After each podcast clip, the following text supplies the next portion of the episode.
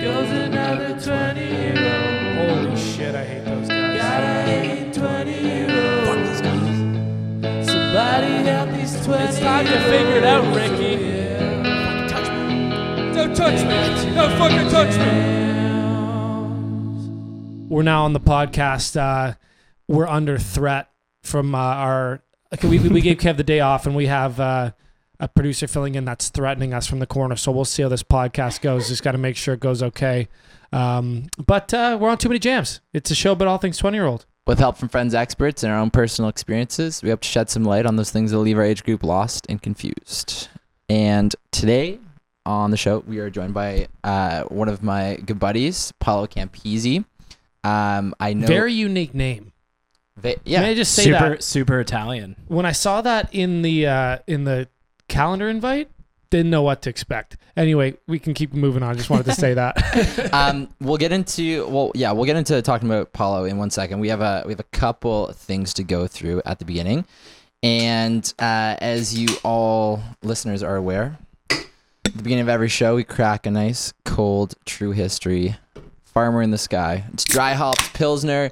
They're taking over all the LCBOs. You can get them anywhere, pretty much in the city. Um, go out, support support local local brewery. it's one. It's, I look forward to it each week because at the moment they are they're selling so much product that uh, we don't we don't actually have a lot of product on stock with the sponsorship. We only have enough for the episodes. So uh, this is like my one time a week where I get a drink it sponsored. Every other time I got to put out my bucks for it.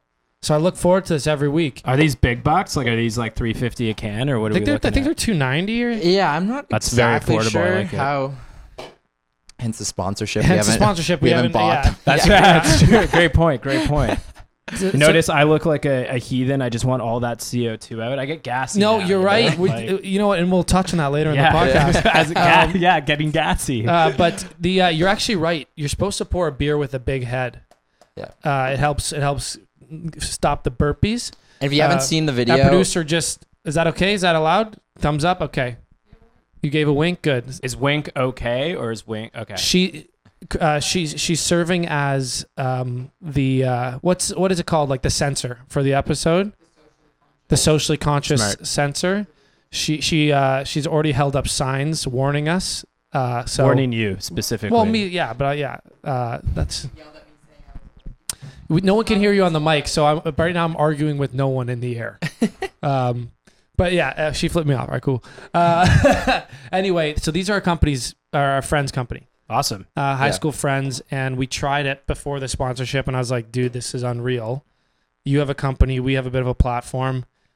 Honestly, would love to drink this weekly Yeah. and they they hooked us up and we just threw a little competition last week uh, the true history mystery where uh, we put out a code and uh, people had to decipher the code to figure out where stickers were downtown and if you find the stickers you won a case of true history and a bracelet and a spot on the pod Sweet. guess So, who won and- it Yeah, yeah, that's Eric, really good. Tell me it's Eric Cohen. no, that would be No, someone else, someone else you would know though. Uh, we can play this game for a while. Can Yeah, I get you hints? probably won't get Can it. I get Okay. like three hints? yes someone you know Okay, that's a, has that- all their limbs um, male and His nickname Uh, is the Pearl. yeah what? the Pearl.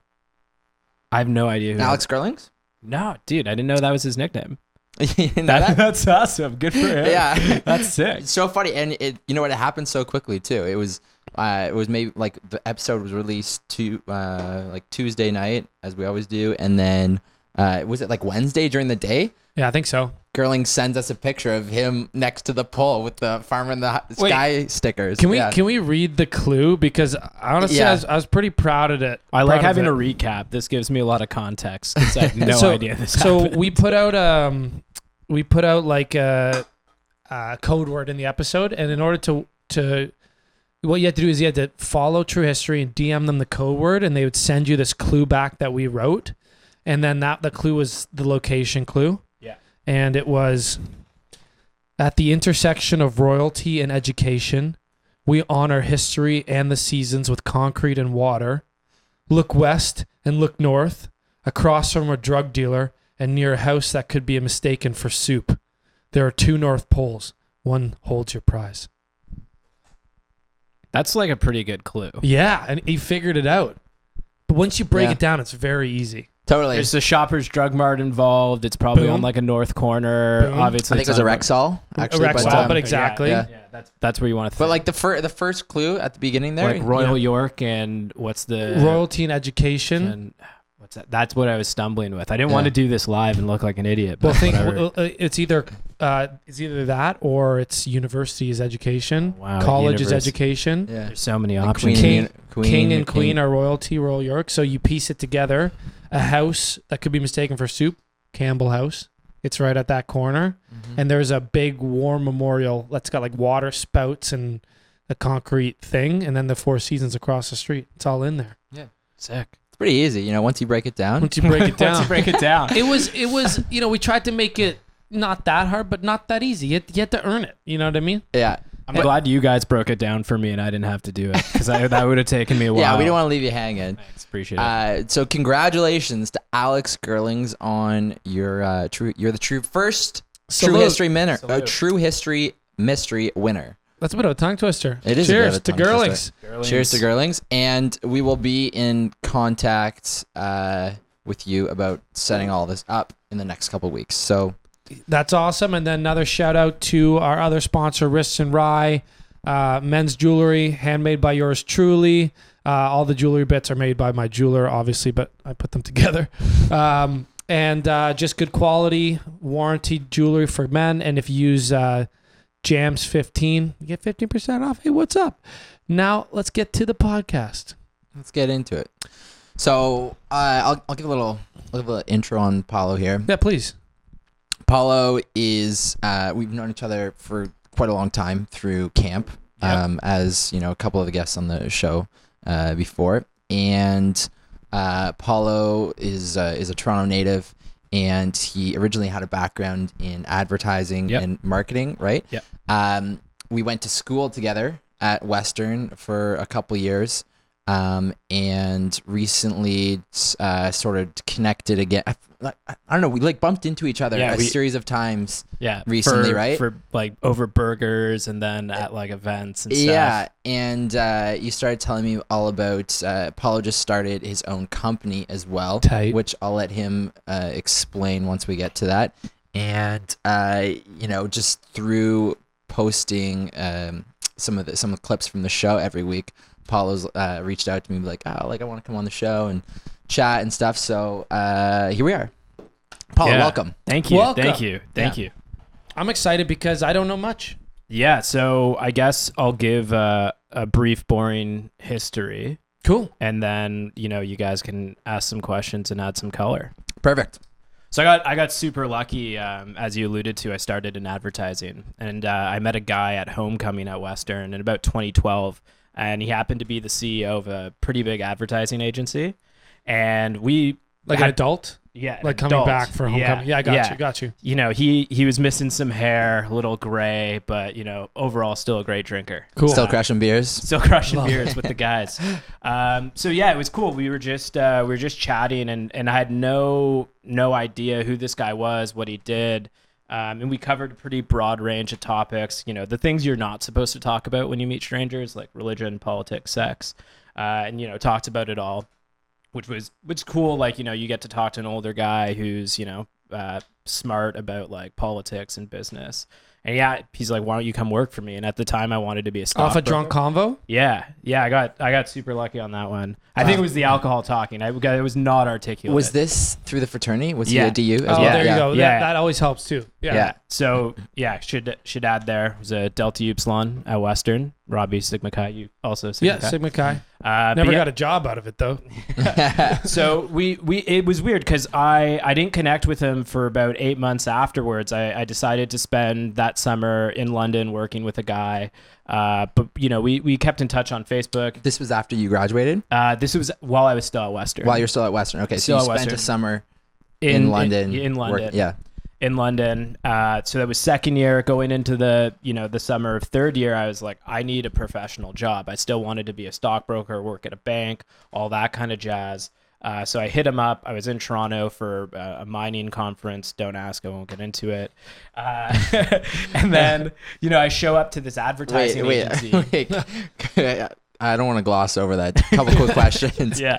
Mine, what were you doing at a mining conference? Was it like gold? Was it Yes, like diamonds? or like why were you there? You know, were you, yeah.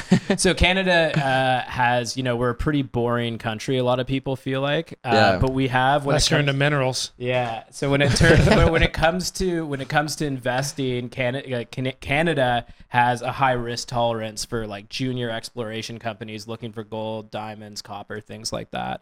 Uh, and that's where a lot of capital markets people get together, investment bankers, uh, private equity, like all those types of folks. Um, oh yeah, thanks, man. Uh, so yeah, those folks all got together, and I thought it would be a good place to either meet uh, some of the people in investment banking on the buy and sell side, and then try to like weasel my way in. so that's what you originally wanted to get into was Yeah. investment banking Yeah, or some sort of stock stockbroker, wealth management. I didn't job. really Okay. know. And is that what you were in school for? No, I, I knew going into Western that if I wanted to be a broker or get into the field, I would need some sort of business background, but it can be pretty loose. But Yeah. what matters is getting your Canadian security certificate and then going through those processes. And you don't really need a background, you have to pass exams. So that was my, my way of kind of hacking through it.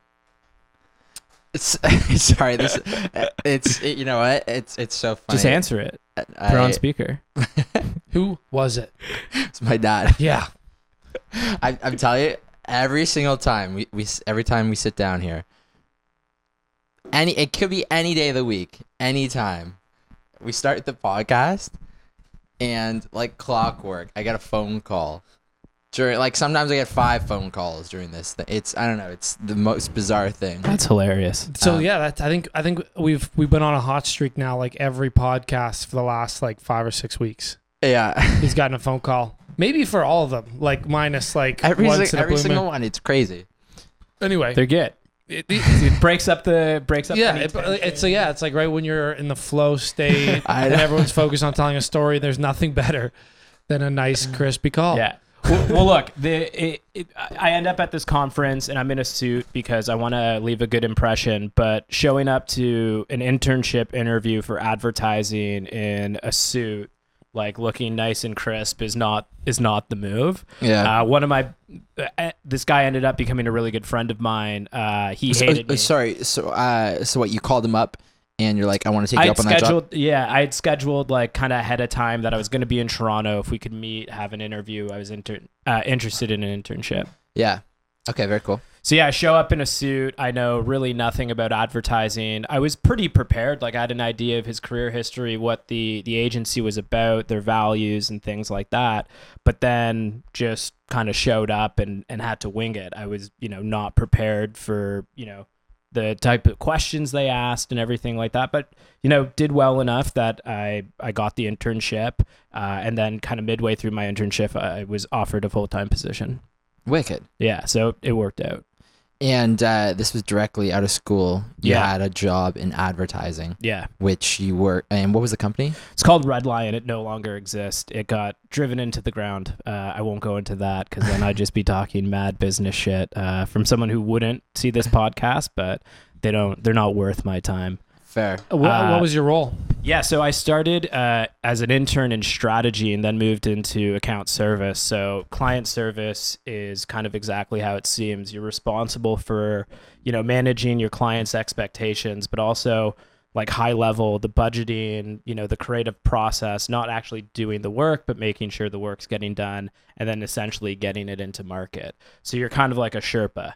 You're, you know, carrying the team from point A to point B, making sure that you know they're executing on a brief which is you know what sets up you know either an out of home campaign or you know some sort of advertising material uh, so you set that up and then you kind of shepherd the agency and the client through the process Was uh was working in marketing uh anything like what you expected, like what you'd think you'd see on TV? Like, A, a lot of uh I remember the marketing floor at one of the companies I used to work at was always a fun floor. yeah Like they had, they always had ping pong tables and like booze. I'm like, oh. I'm like, what are they gonna do that? Even know what I mean? recently at at um at a sip bar event, it was a bunch of advertising Yeah, guys as well. and they were talking about how like classic advertising, like they party hard. Well, back Yeah, in the day, it those used guys. to be like rock stars. Like advertising was like you seen Mad Men. Like they were like, you gotta sell the stuff, like make that money. Like we're gonna do this cool stuff, and like if you had a big hit, like you would like get famous Yeah. from advertising. But I, I, I bet that's what's worn into now, like a little bit of like that energy. Well, accountants took over the industry, so it's not nearly as fun anymore. I'm looking Damn directly accountants. at any accountant who's worked at a, a major advertising network. They've ruined all the fun. and how so? Well, it's look. I think there's a lot of changes that have happened in advertising that are good. It's no longer like Mad Men. It's you know it it's a lot. I would say more buttoned down, and it's a little leaner. Uh, advertising has become a little more challenged as an industry because it's become less effective. I would Yeah. say overall. So all of the big names, you know, I was really fortunate to work at J. Walter Thompson, but that agency in Toronto over the last, it's now Wunderman Thompson. But I would say over the last four years, they lost over half their revenue, had to fire more than half their staff. and and this is because of the progression of just like um, I guess you know people not watching as much TV and like uh, Social media, all that. social media and all this stuff, right? Yeah, that that that definitely plays plays a part. Uh, I think there's also you know misalignments between what management thinks an agency's for versus what clients think it's for. And when you have two competing ideas of you know what you're trying to achieve, Let's keep that centered. Yeah, sorry. When you're uh, when you have a misalignment there between a client and an agency, it's never going to end up well.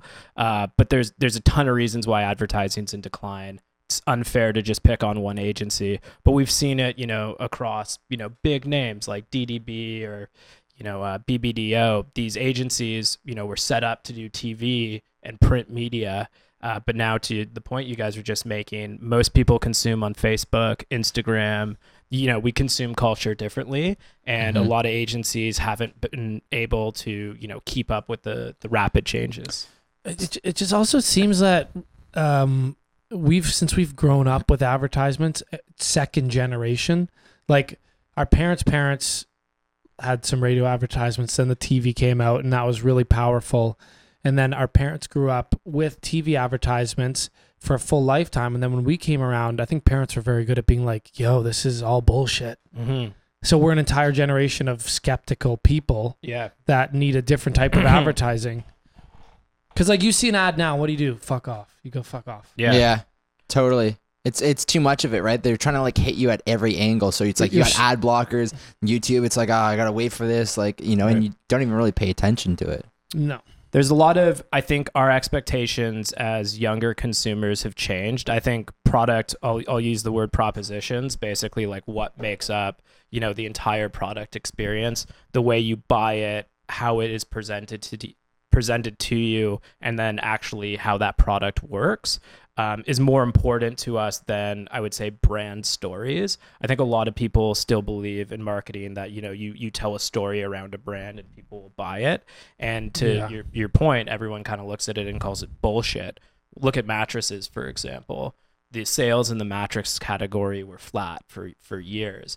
Casper rolls around and everyone thinks it's oh it's because it's digital. Well, that you know they they actually changed the proposition. The growth in the mattress category came from you know a few different players, Casper and the you know there's now a bunch of Me Too products. Can, can you explain to me quickly the appeal of Casper? Yeah, Endy? we, we talked about this actually on previous Okay. episodes because Rob bought a mattress in a box from Walmart. Oh, yeah. no, Uh, actually, well, it was from uh, it was uh, it was Wayfair. from Wa- Wayfair. Wayfair. Yeah, Walmart was first. You returned that one? yeah, exactly. Yeah, Wayfair. And he paid maybe about a third of the price of the Casper mattress. right. And so we were kind of ex- waiting to see how it would turn out. And he's like, I love this mattress. Right. He's like, it's amazing. And we were looking into Casper mattresses because they were so expensive, trying to find out what their value was. Right. Same material, same everything, Yeah. comes in a box. It was purely just marketing. And the general consensus be- between us uh, before we even researched what Casper and Endy were all about was, oh, you know, these are kind of the like the new age mattresses. They come in a box, like they're cheaper. They're targeted towards millennials. You know, But they they had no value other than they were good at marketing. But they were just as expensive. they're more. Yeah. So if you look at, uh, I've actually, so Serta Simmons was a client of mine uh, while I was at uh, agency called and that's that's a mattress company, right? Yeah. Yeah. Yeah. So uh, I've toured their factory. They're made in Canada. I've seen their foam mattresses, and the foam mattress isn't anything new. Like we used to sleep on those at camp all the time. You know how malleable they are. They fold into any which way. So th- what you guys just just nailed it. It was it wasn't the actual product itself. It was how you research, you buy the product that changed it for people. You know, if you look at where Casper's strategy is going today, it's more about, you know, how do we look at their comment section. Everyone's like, "Oh, have you tried this? Tell me more about it." You know, like people are curious to to feel it, to touch it, to know if it's actually comfortable. So they actually have to open up retail stores and look at how do we get, you know, physical product in front of people because it's still a pain in the ass to buy something, have it shipped to you, Mhm. open it, try Yeah. it, and then send it back. Once Yeah. that mattress unfolds, it's really difficult to get back in Oh, that yeah. box, right? Yeah. So you return one. yeah, you Yeah. would you would know, right? But it you, but to your point, it, it's all about that experience around the product, not necessarily the product itself. What they did was they simplified buying the product and Yeah. getting it to you. Yeah. No longer is it something that takes I had, to, I had to rent a van yeah. to deliver my mattress. Really, eh? Yeah, because it's not a fold up foam mattress. They don't deliver it to you like like Sleep Oh, Country you could does. pay. Yeah, you could pay. Uh, you could. Oh, you have to pay. yeah. Yeah. Sometimes they'll, they'll have a promotion for free delivery. Yeah. Um, but uh, no, I had to pay, uh, and then it was cheaper to rent a van. So think of how ridiculous it is that you know you have to when we buy anything like pre, like cannabis, whatever the things we're going to talk about today. But most products, you research it online, you buy it online, it shows up at your house, and if you need to deliver it, you bring it back to the post office through some sort of you know stamp that you get from the company Yeah. and send it back for free, right? The entire model of having to go to a store and then someone is going to stand in your way of the purchase. You have a sales associate that's going to try to push you to one product or another based on promotion or commission or something like that. Mhm. You have to try them out and then you have to wait a week or longer for a delivery guy to come. You got to pay a hundred bucks for delivery. Then they got to, you know, like there's so many barriers and so much friction between you and actually making that purchase. Yeah. That's no wonder that, you know, organically this company with slick marketing, a really clean brand, and a really simple way to buy their product was successful. So it's- Interesting. And uh, was was Casper and Endy uh like born at the same time or you know similar I think Endy came after and was almost a Me Too product. I think they just got acquired by like Sleep Country or Okay, yeah, yeah, something yeah. like that. That makes sense, But yeah. Casper, you know, Casper has done really well. There's an agency that helped them really early on, very well respected, called Red Antler. Um, but you know, when that that brand was built, it wasn't just about a slick logo. It was what are the what's the the modern infrastructure like the pipes that are going to make you know marketing to you you know relevant on instagram you know how are you going to convert those people on instagram to buy on a website so it's a really thoughtful process of the entire experience Mhm. not just brand it's you know it's balancing up like path to purchase and you know other factors Okay. Yeah, like there's just as much advertising going on, and we're just as influenced. We're just like you can't fool two generations with the same type of advertising. So now our generation, we're the ones that are getting influenced by this this new type of marketing that makes us think this has value. And you know when we see stuff with our YouTube influencers telling us what to do or our Instagram ads we're just as influenced. The money is still made. Right. There's no short it's not like the economy cut in half just that one advertising company's revenue cut in half. You know what i mean? So there is still a form of influence in advertising working somewhere. And then it'll take our generation to realize Yeah. figure that one out and then there'll be a, a different form the next level form we're shifting dollars around, right? I think Mhm. at the end of the day, um, there used to be this 80 20 rule uh, where 20% would be, you know, spent on, you know, idea generation. What's the idea? Production. And then the rest was spent on media. What I mean by media is like TV ads, you know, like the actual getting the message out to people. But what we're starting to see more is, you know, our generation and even, you know, we've influenced our parents and and the people younger than us. We need more content. We need to better understand, you know, what we're buying. You know, you see the rise of unboxing videos. You see the rise of, you know, influencers. Those dollars aren't necessarily you know, going away, companies are still spending them, but they're spending it differently. They're not spending it through traditional channels. Mm-hmm. And that's why the big networks, WPP, Omnicom, Publicis, have had some problems because as opposed to that money going through to buy, you know, media space on Rogers, it's going to Robbie Davidson because Robbie has an audience of X on Instagram. Or the With- kid who makes twenty million dollars a year, opening up YouTube b- boxes. He's eight years old. Opening up, sorry, opening up boxes on YouTube toys.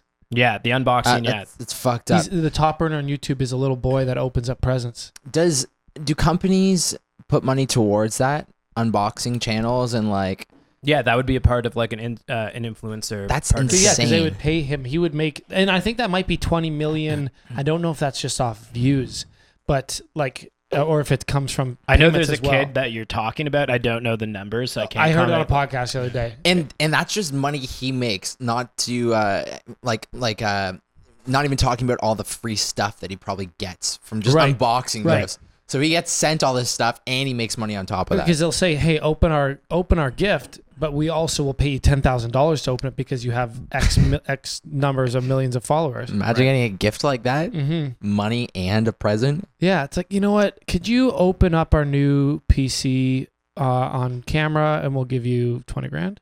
It's like, oh, you know, I had a busy morning, but yeah, all right, yeah, I'll fit that in. normally i charge about 40 or 50 grand but But uh, yeah, I, I get what you're saying, and it's all. But the thing is, it's all advertising. But it just seems that we just need more and more real stuff. Like I'll I'll still be influenced.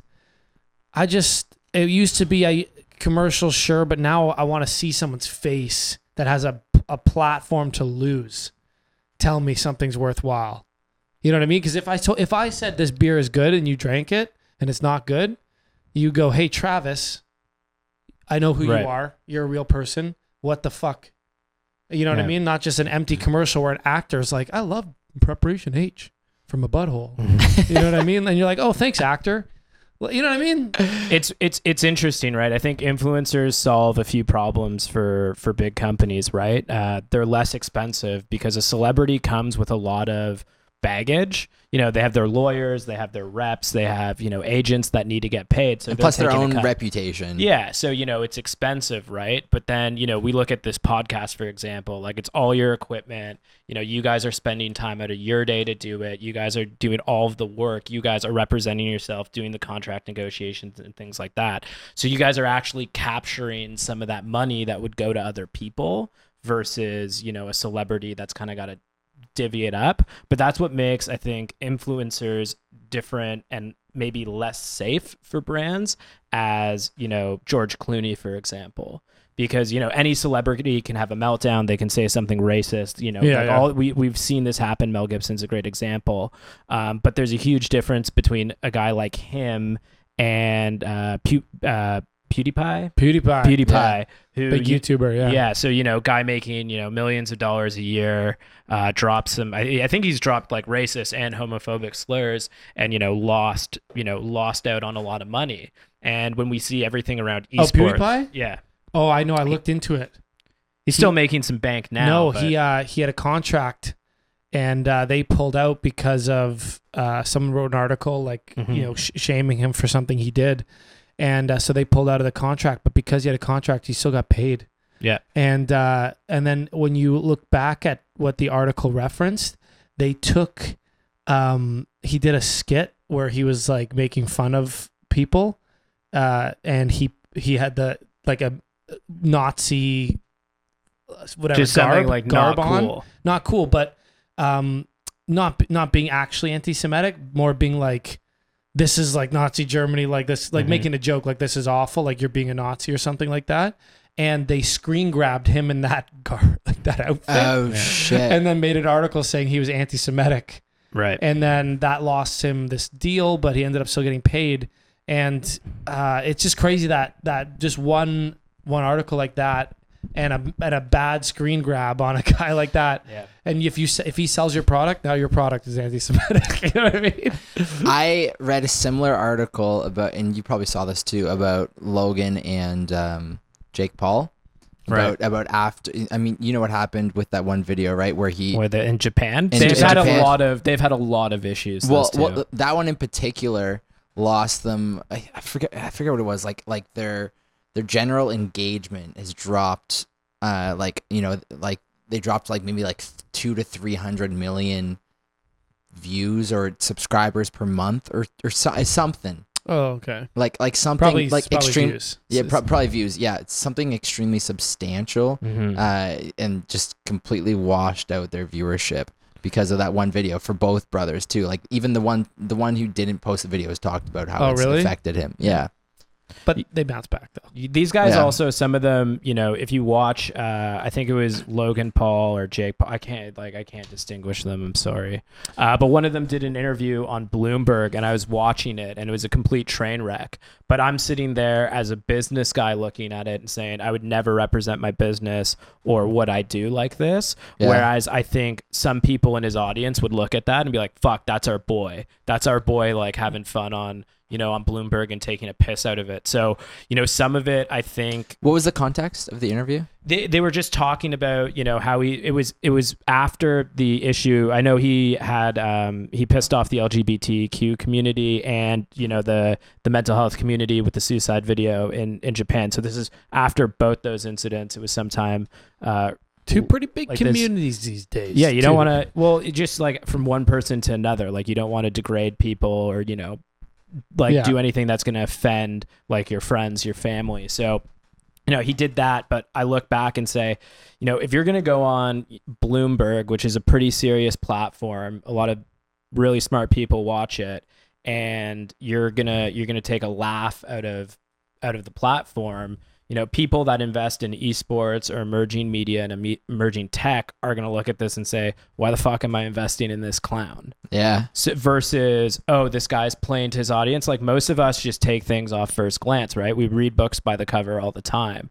So when you look at a guy like him you're like who who who's this clown he might be a really smart business guy. He might make really savvy investments. We don't know because we're only seeing like one angle of his public persona.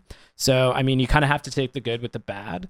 Uh, but yeah like in, like mar- the marketing world has changed and that's what's really led me to focus on what I'm doing with Elemental versus going down this like traditional path of the only solution I have for your business is a TV ad, a print campaign, or a radio spot. Oh yeah, so that's that's a good way to wrap it up because it is it is complex. So you were in advertising. You obviously saw some turmoil there. Uh, you learned a lot, I'm guessing, and you had Yeah. a great time, and you had some good mentors. But how did it kind of wind up, and then how did you get into what you're doing now? Yeah, I don't want to be one of those people that that shit talk advertising or, or anyone specifically in it today because I think it is still a part of the ecosystem of how we consume. I just don't think it's the same blunt instrument as you kind of alluded to earlier that you know that we've all experienced. You know, when you see the same TV spot over and over again.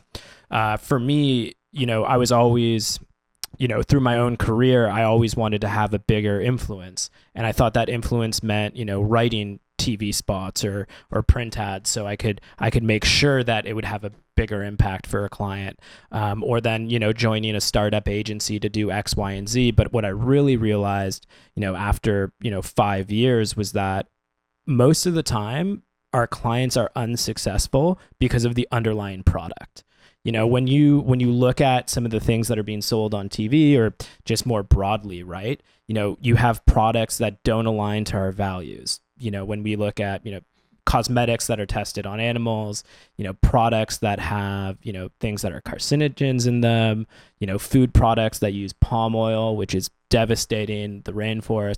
We all look at it and say you know there's a reason why certain traditional products are declining in sales and they're just completely out of line with Mhm. the way we the things we value and the way we consume. So i wanted to focus more on products and product propositions and then show clients how we can take them to market in a different way that adds more value than just coming up with you know one solution that costs a quarter million dollars Yeah, instead of saying, okay, you got a shit product, um, but here's I'll take your quarter of a million dollars and I'll get you all these spots. Yeah. And and I know how to do all that, but you you know deep down inside that it's it's really about them. mm-hmm. Um, so this new business you're in is tackling that. yeah so you know we're a boutique consulting agency when we And just uh, just for anyone who's listening, what's the name of it? it's called elemental Yes. Um, yeah, the website is thisiselemental.co. Um, check it out.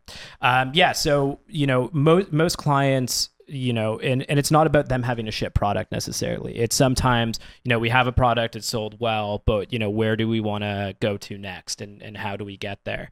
And some clients want to move really quickly, some need to move a little more slowly.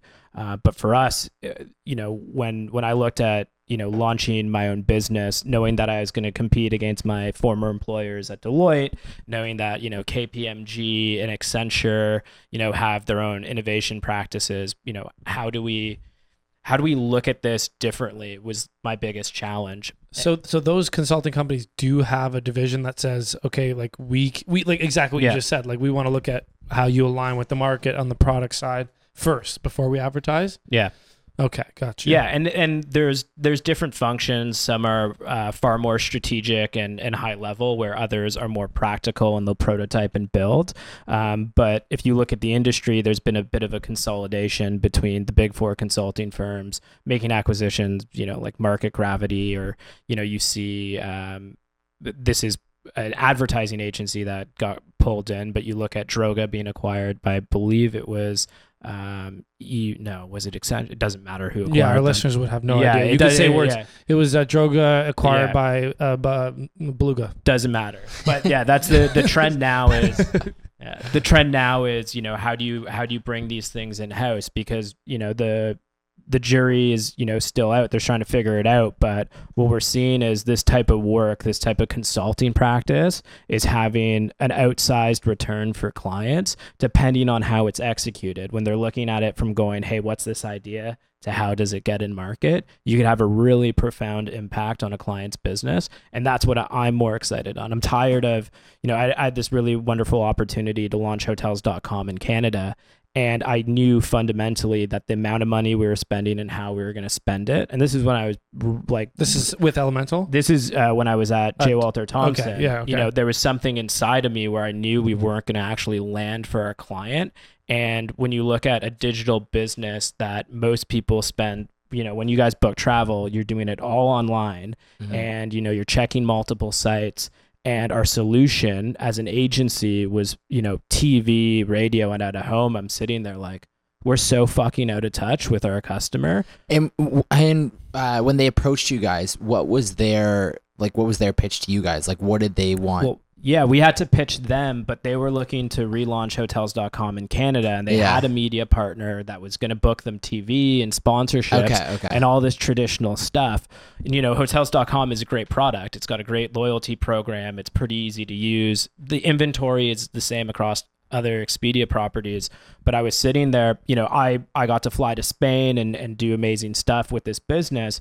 But, you know, in the back of my head, I'm like, if four TV spots going to move the needle and help these guys sell more, you know, the, the idea that, you know, all of us consume travel content digitally and that's where our path to purchase is it doesn't make sense to try to create brand recall or loyalty or sentiment you know on tv so mm-hmm. that was one of the things i struggled with and and it was an example that i think is important to me. I've, I've dozens of these you know over the course of my career uh, but that was one where you know the stakes were pretty high based on you know how much money we were spending And did hotels.com end up going with that traditional pitch that you, or, or sorry, Yeah. that tr- traditional method that you just Yeah. mentioned? Well, Yeah. because probably everyone was saying the same thing, they were uh, which is probably why you have a business now. Like I'm assuming the reason you have a business now when these companies you just named still exist is because whatever it is, there's a little bit of a a misalignment where they have a management structure of people that aren't quite in touch with the ground level.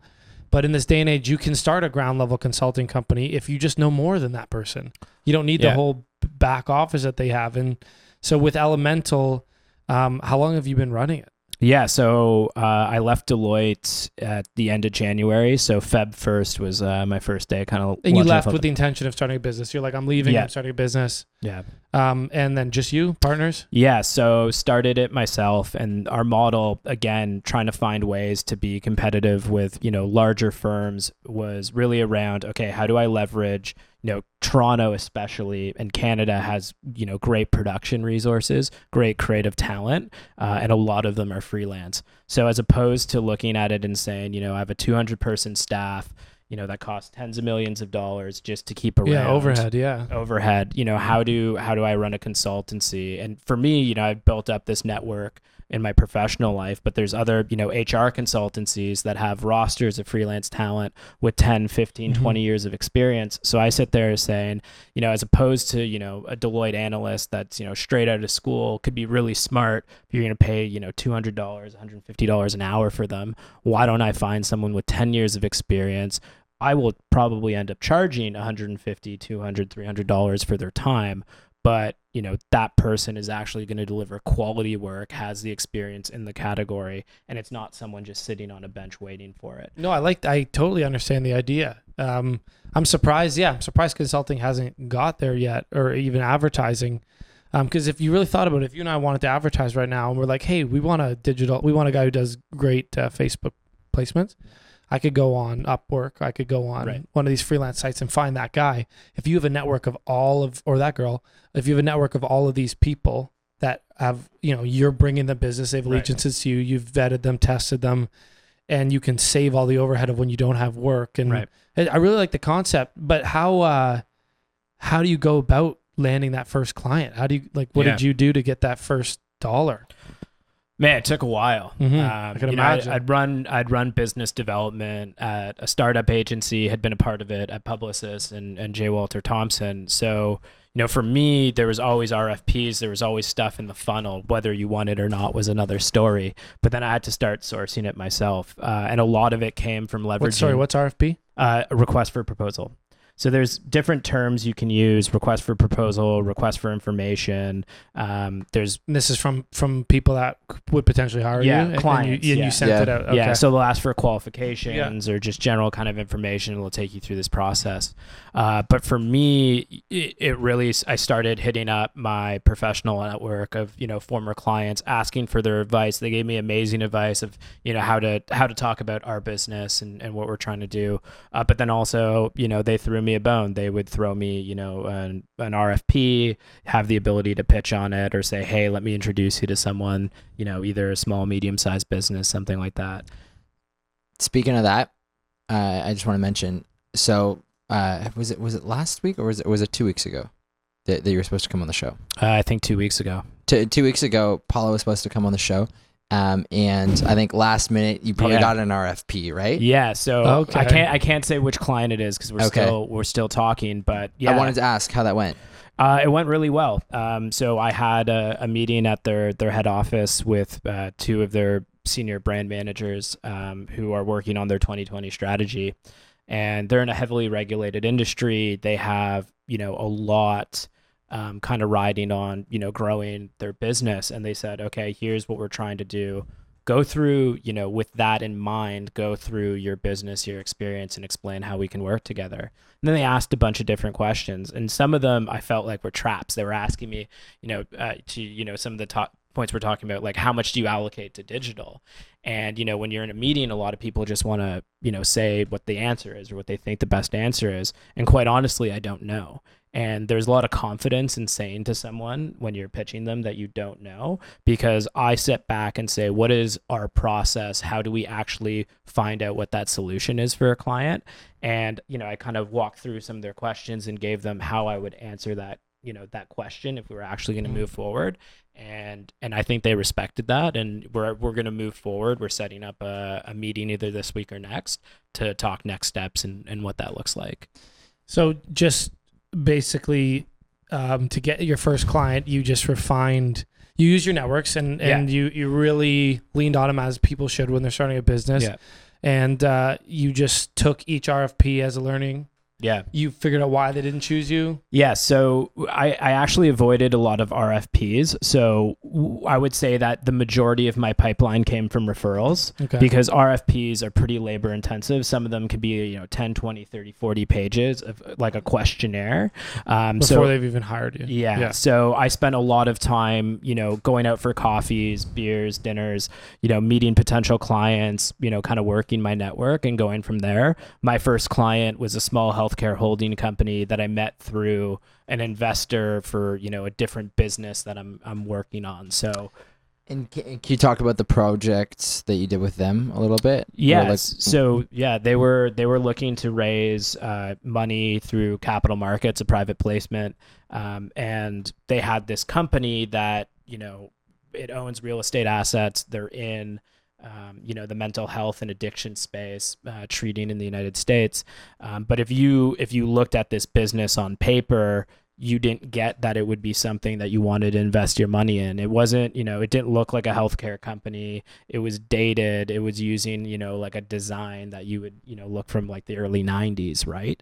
Um, so our our first task was aligning what that business should look like for, you know, the expectations of the audience being investors so that they'd be confident that, you know, this is a modern company. It looks like it belongs in the space.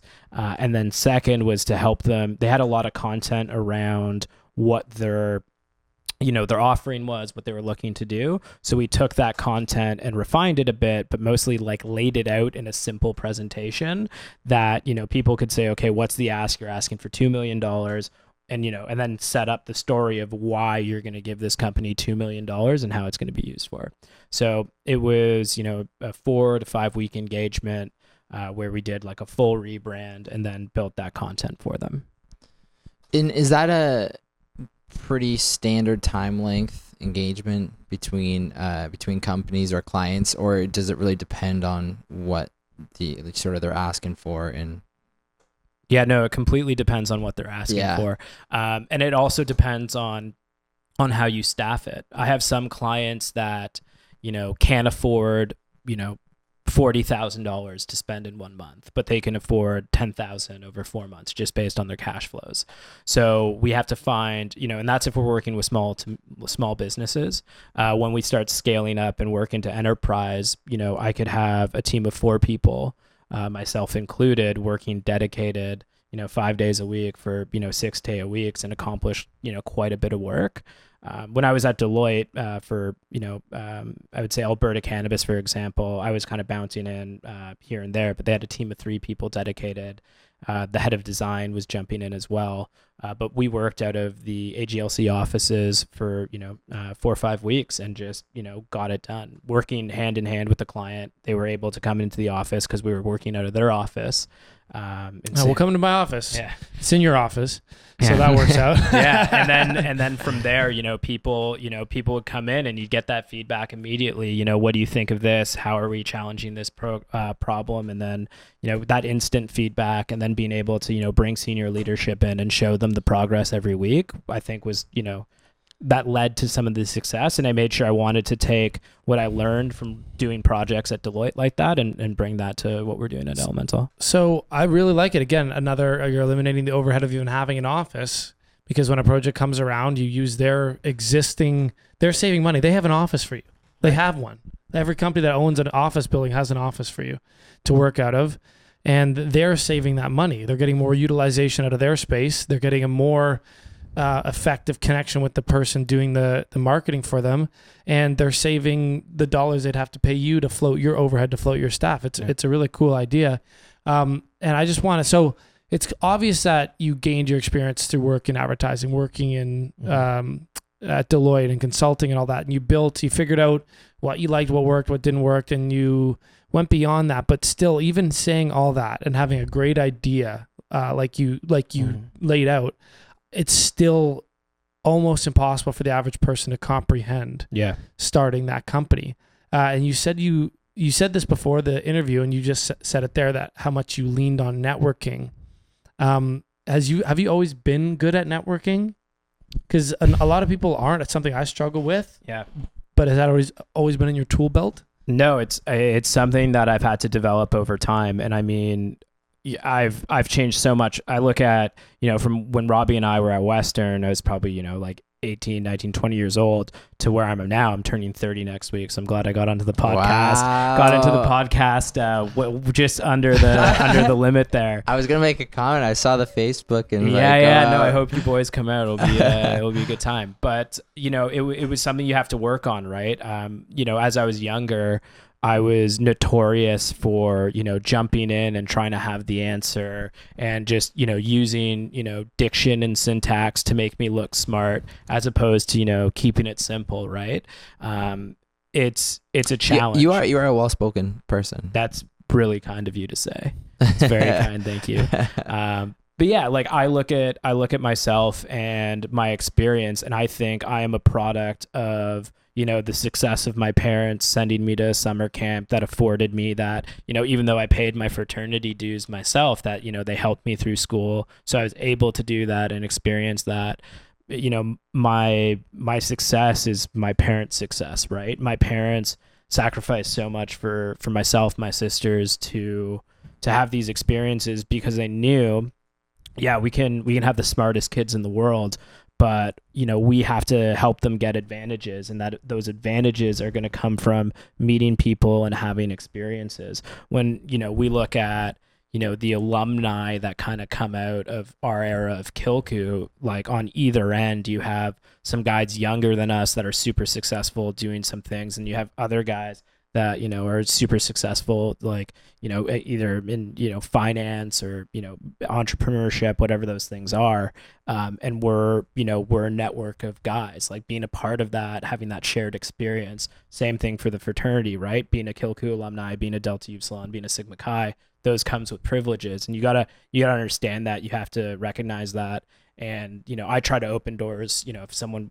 is looking for mentorship career advice look at the resume whatever you got to give back. But i think it's it's something you have to work on. It just doesn't come naturally. You could be you know a social dud and then you know in four years through university become a rock star mm. you know but that's all experience. It's all repetition right? And you know it, it, it just doesn't come naturally for anyone. And you just got to recognize how those those different pieces all came together for you. Well, the thing is, is um, the the, re- the reason I struggle with networking, the reason I ask about it is because I still don't understand it. Uh, and I'm fortunate, like you said, to have a lot of those things you, you said, uh, and it's built a good network. Right. So I know I know a lot of people, and that's afforded me the ability to know some people pretty close that I've gotten into things that can help us out. But beyond that, or or people on the fringe of maybe my close network, um, I have a really hard time networking because I I feel like I don't even understand what I need from them Mm-hmm. what to ask or and then I, and then I have so many relationships that I have a hard time figuring out okay then am, is this even genuine holding a relationship with them if I just want something or Right. and I, I struggle with all these things but I know it's not the case because I know good networkers uh they kind of maneuver it fine they they don't they don't no one feels like they're pestering them or keeping friendships or or con- points of contact for just their own personal gain it's usually always a two-way street but I just I never see the angle that they hit it from. I never feel comfortable doing it. And where did you start?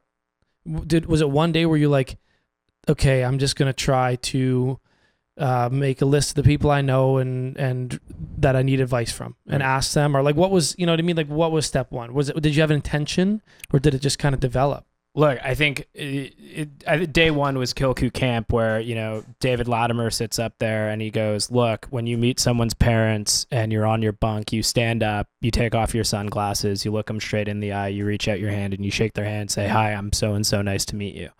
You know, I Robbie and I grew up in an environment where being, I wouldn't say I wouldn't say masculine, but I would say almost like gentleman or like this, like how to strive to be like a respectable person was Yeah. was Yeah. was something that was in there and and that that I think was the basis for me and then it was all trial and error. I'll give you an example. So, you know, b- being in the fraternity, all the guys are close, shared values, you'll pretty much do anything for these guys and I got reached out to by a brother who just sent me a copy and pasted, you know, message on Facebook, misspelled my name and was like, "Hey man, I'm selling like real estate. Like, would love to like chat with you about this opportunity, Right. shit like that." Like, that's the wrong way to go about Yeah. it. hundred percent. like hundred percent, right? It's Yeah. like, dude, I've known you for you know over five years.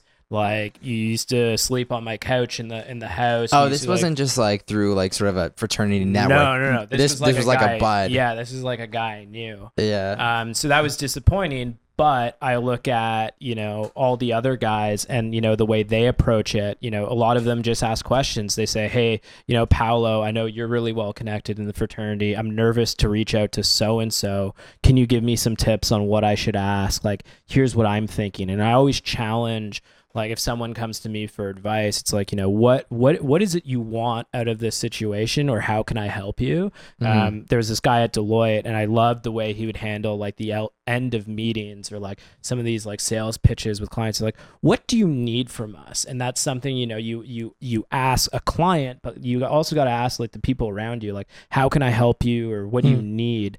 Um, and and just coming from it that you know you don't know the answer don't assume anything it's it's how you take that concept of don't assume anything and put it into practice that you know i still struggle with daily right? But it, it it's something that if i remember you know kind of helps me through it's you know asking your network or the people you respect around you how how you can you know succeed like them or what are the things that you can do to you know get that experience So you were looking at people that uh, have achieved the either the exact thing or something similar to what you want, and said, you know, then you asked them advice. So like for us, it would be an example of looking through our connections and finding the people that say it's tougher for us. Again, not we don't know many uh, rock star podcasters, but um, but it'd be, it'd be an Niche example of maybe finding someone that Yeah. had a successful podcast. And my question is, you know, how loose of a connection were you comfortable going after? How like far reaching did you like? Did you ever see someone like, oh, I really think that's a person, but you, the only connection we have is that um, he went to DU like 20 years Yeah. back or whatever. yeah And and would you still craft a way to reach out to that person, or Mhm. would you build a bridge to them? Oh, oh, I think I have three examples. Okay. Um, two very recent, and then I might forget the third. So one of you remind me if, Okay. we, if we trail off. Um, so uh, Rich Greenfield, uh, he's an analyst, new media technology, very big on Twitter. Uh, I follow him. I I like all his content. I, I comment on it. I, I think he's brilliant, and so are the the team around him.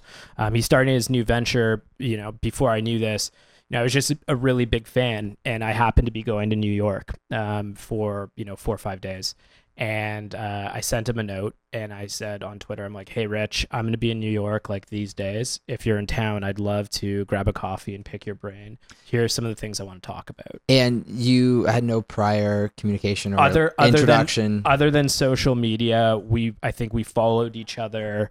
Mm-hmm. Um, he would post some stuff. I would comment on it. I would sometimes write an article of why I think he was right or why he think like Mhm. he was wrong. I Yeah. would tag him in So- it. Yeah, so you did some pre work that showed you were a person th- of value that that cared about what he did and that was in the industry. with with no intention of ever meeting this Right. guy. It was Mhm. just something Genuine. I was do I was, Yeah. I was doing, uh, Mhm. and then you know. and like, is this guy pretty well known oh, across, he's on across C- North yeah, America? Yeah, he's on and- CNBC like pretty, pretty Oh, regu- wow. yeah, like pretty regularly. Um, that okay. I actually have a few more examples. So, so well, well, well. So, anyways, continue with this one. So you you sent Yeah. him a note. You're coming to New York. Yeah, and uh, he's like, great. Um, we we then exchanged emails so I can get it in his calendar. Like again, know your audience, right? Like Mhm. you're you're talking to someone at an investment bank. You know, they live and die by Outlook. Like get get something in their calendars. Yeah. And you know, obviously, I'm asking for his time, so you know, I'm making sure I'm there. You know, 15 minutes early.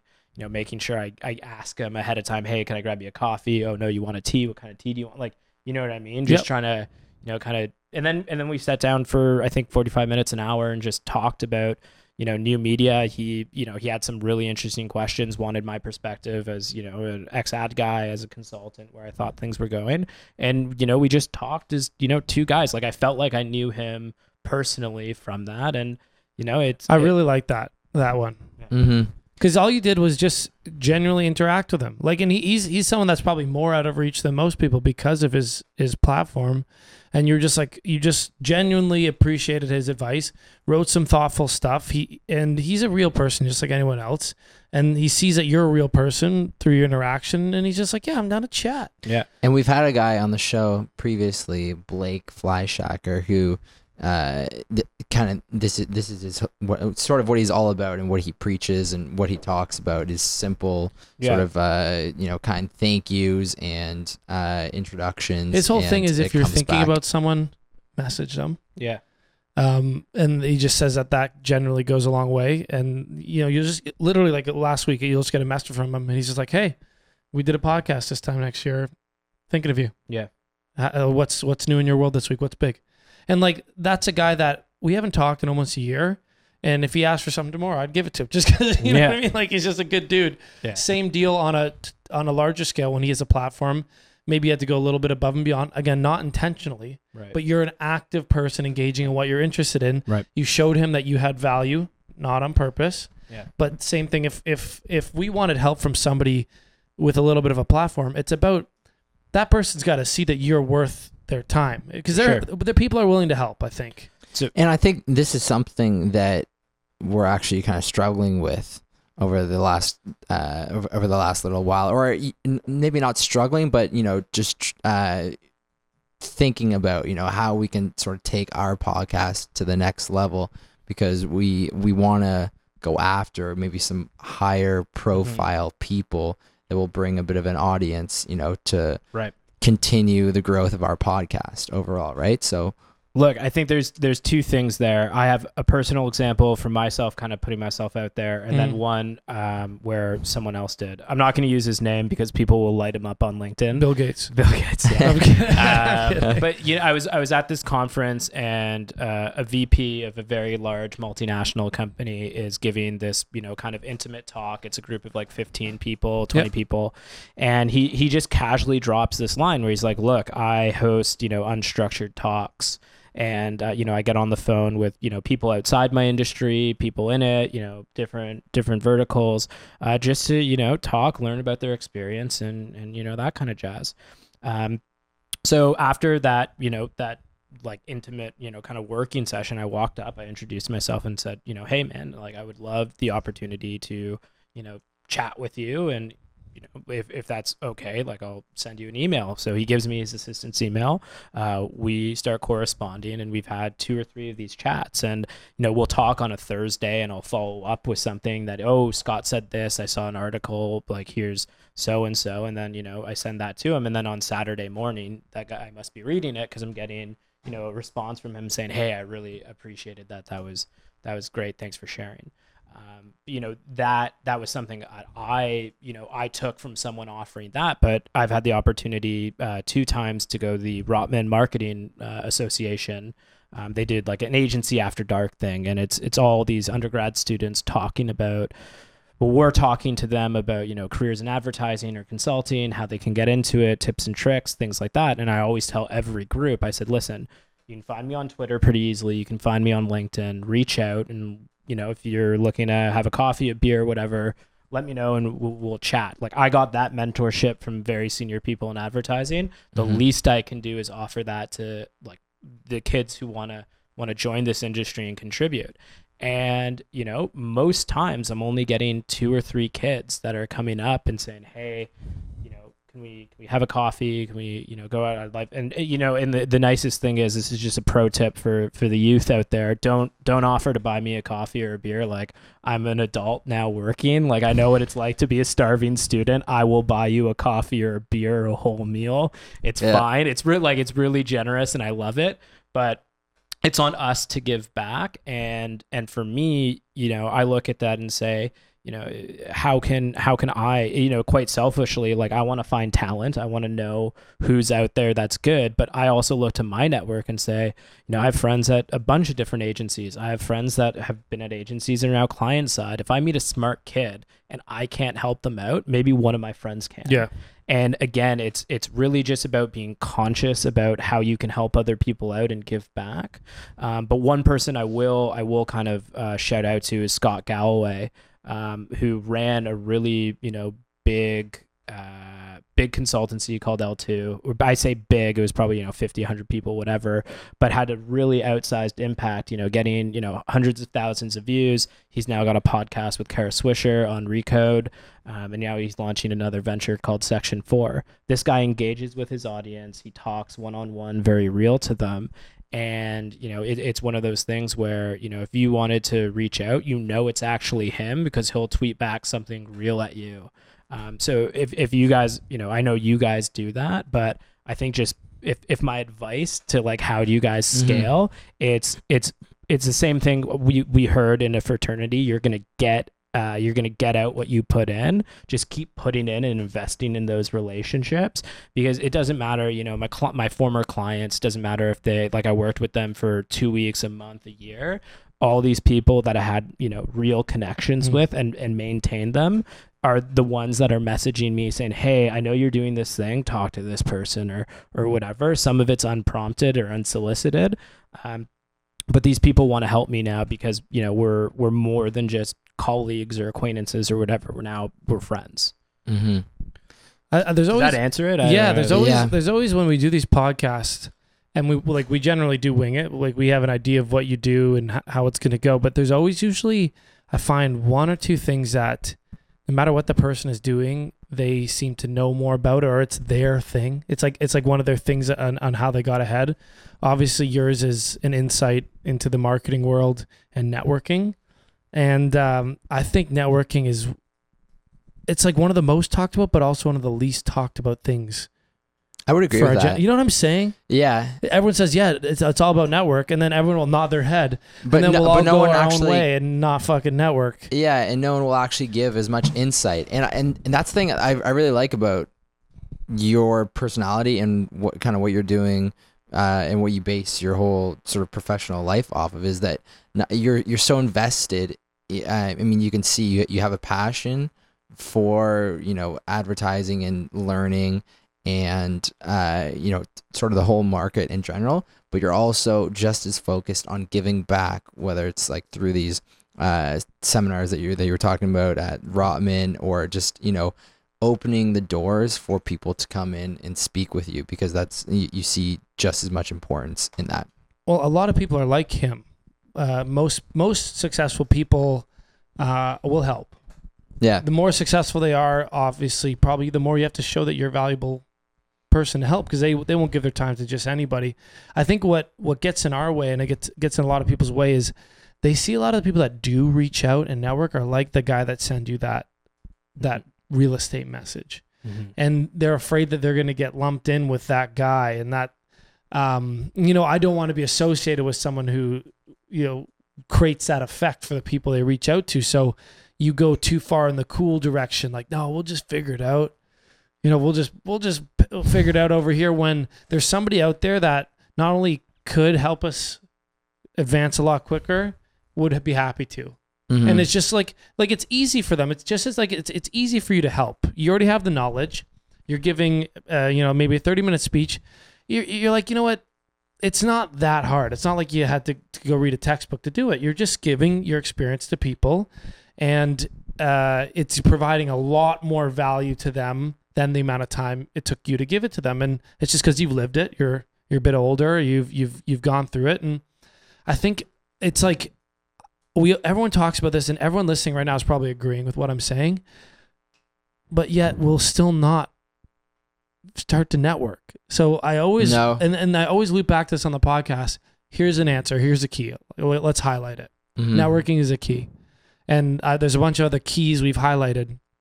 And then I always ask the question, okay, like why don't people why, why don't we it's do a it? comfort zone thing It's always like it always goes back to comfort zone. It always goes back to mentality and what you believe in getting in your own way. like, like not everyone like not everyone is cut out to be the CEO of a business or an entrepreneur or any of these things, right? And I Right. and I think those are really aspirational goals. If you if you have them, that's amazing. I think you know for myself, like this is me putting my money where my mouth is. I'm very fortunate that you know if if shit goes sideways. You know, like my, my family's a backstop. I can take those risks. Like I'm not coming here saying it's, you know, hundred percent me and you know this is this is on my own grit but you know it it is to some extent like what do you want to put into it like Right. if you you know a lot of people like talking about entrepreneurship or hustle and hustle porn but they have zero That's a good term. zero idea of like what it actually takes like you know like it sucks when like you can't make payroll and pay yourself and pay someone who came on because like a client hasn't paid an invoice and that's that shit i had to deal with and that doesn't make me feel good like you know there is no there's no substitute for like the hard work and determination um but like the people around you like if you got to take it on yourself. Like there's always going to be opportunity to point a finger and say this is why something didn't happen and we can always look at it at our own success and say oh that was all me without looking at it and saying it was the market or I just got lucky or things like that. So I think like as much as you can stay humble, as much as you can look at the people around you and say not what can I like get out of them? Like that's obviously something that's going to happen from your network, but what can you give back? That mentality goes you know way further than you know i'm gonna i'm gonna cold call 300 people Mm. like fuck Mhm. that like if i if i spent i would still be on that 300 people list and get nowhere And I, or, As she's making a list over there of people to cold call. and I, I think I think uh, the important takeaway from that is that when you ask yourself that question, it makes you value what you have to offer Right. in terms of the engagement. Right. And uh, another point that sort of uh, this this always pops up in my head, but I always I always think of that one guy at um at that uh, what was that conference Eli brought us to? um, Gary V. It, it was it was some sort of Gary V chat, right? gary v's jokes i like gary v But but anyways, kinda there there was this kid there that has his has his podcast, and I think what he emailed him every week for like a year or emailed Yeah. his assistant until he finally came on his show, and now this kid is getting like people that he wants on his show because he's Yeah. you know he's You had got a Gary high V. And now he's getting all these big name slabs And Yeah. I, it's not even to say like, not to say that cold calling won't work for some type of sales, but when you're talking about personal, right like making a connection, making making getting a mentor, you're not going to cold call a mentor.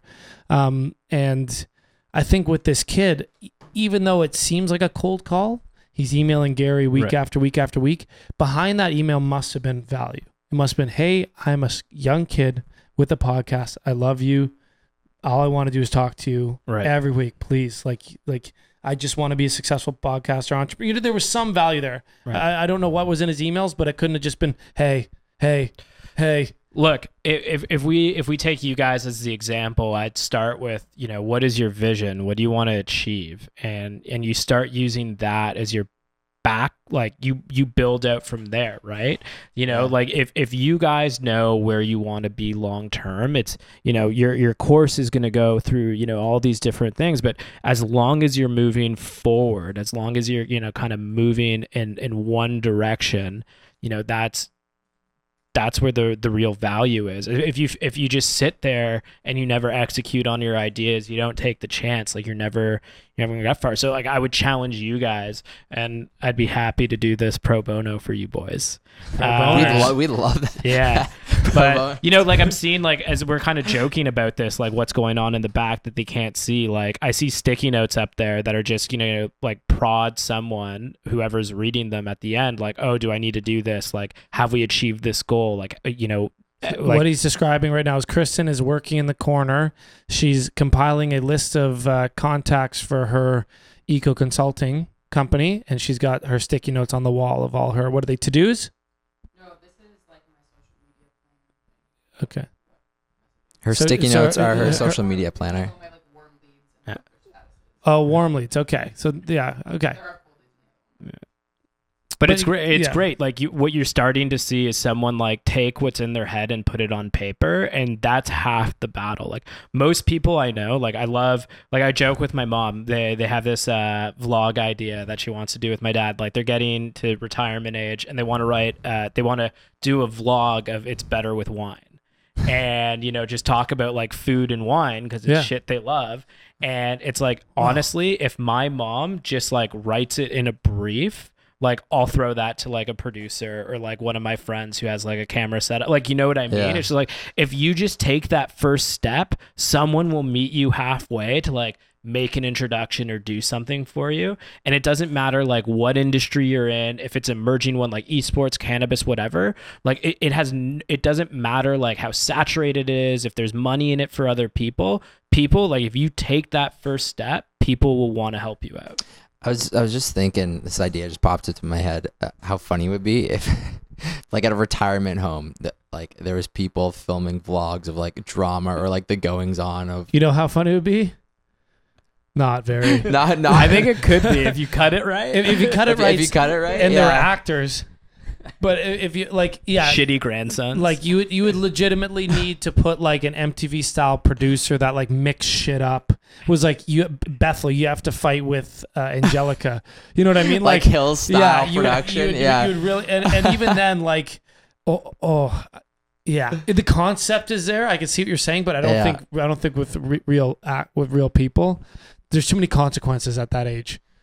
like- someone breaks a hip, they're dead. Yeah, death. They're like, okay, this actor is now dead, and like the family's crying, and there's no there's no comedy in that. Yeah. Death cued us all. We are all like, there's serious consequences. Death. yeah. Um, but no, this is great, and I, I don't want to to beat a dead horse. Um, but I think we really took the core nugget out of what maybe you you ha- uh, had to offer with your story for at least helping people uh, out coming up. And you made the comment about the twenty year old thing. Dude, I'm I'm 27. Like the whole thing about being in your 20s is more like a mindset than anything. It's just the foundational years, and that's becoming later in life as things change. People have kids later, yada yada yada. But um, what I wanted to ask bef- uh, just before we we wrap it up is there's one thing you guys wanted to talk about, and it was something to do with you said something to do with weed. Weird. Oh yeah. Um. Well, I, I guess the You're the one, one with the notes over there. yeah yeah the one question that we were saving was you made a comment to me before we started recording about how uh, this morning or, or I, actually I don't know if it was this morning this morning or whatever whenever it was that you had a coffee and you smoked a bowl before you went to the gym. Yeah. So how how does that work? You're you're also you're caffeinated, but you're also high at the gym working out. Like you forget your reps. Like break it all down. That just me. might be me. I think there's uh like look, I'm not gonna advocate for being like those people that just like get high and roam around public and and whatever. But It's- you're advocating for those people that get high.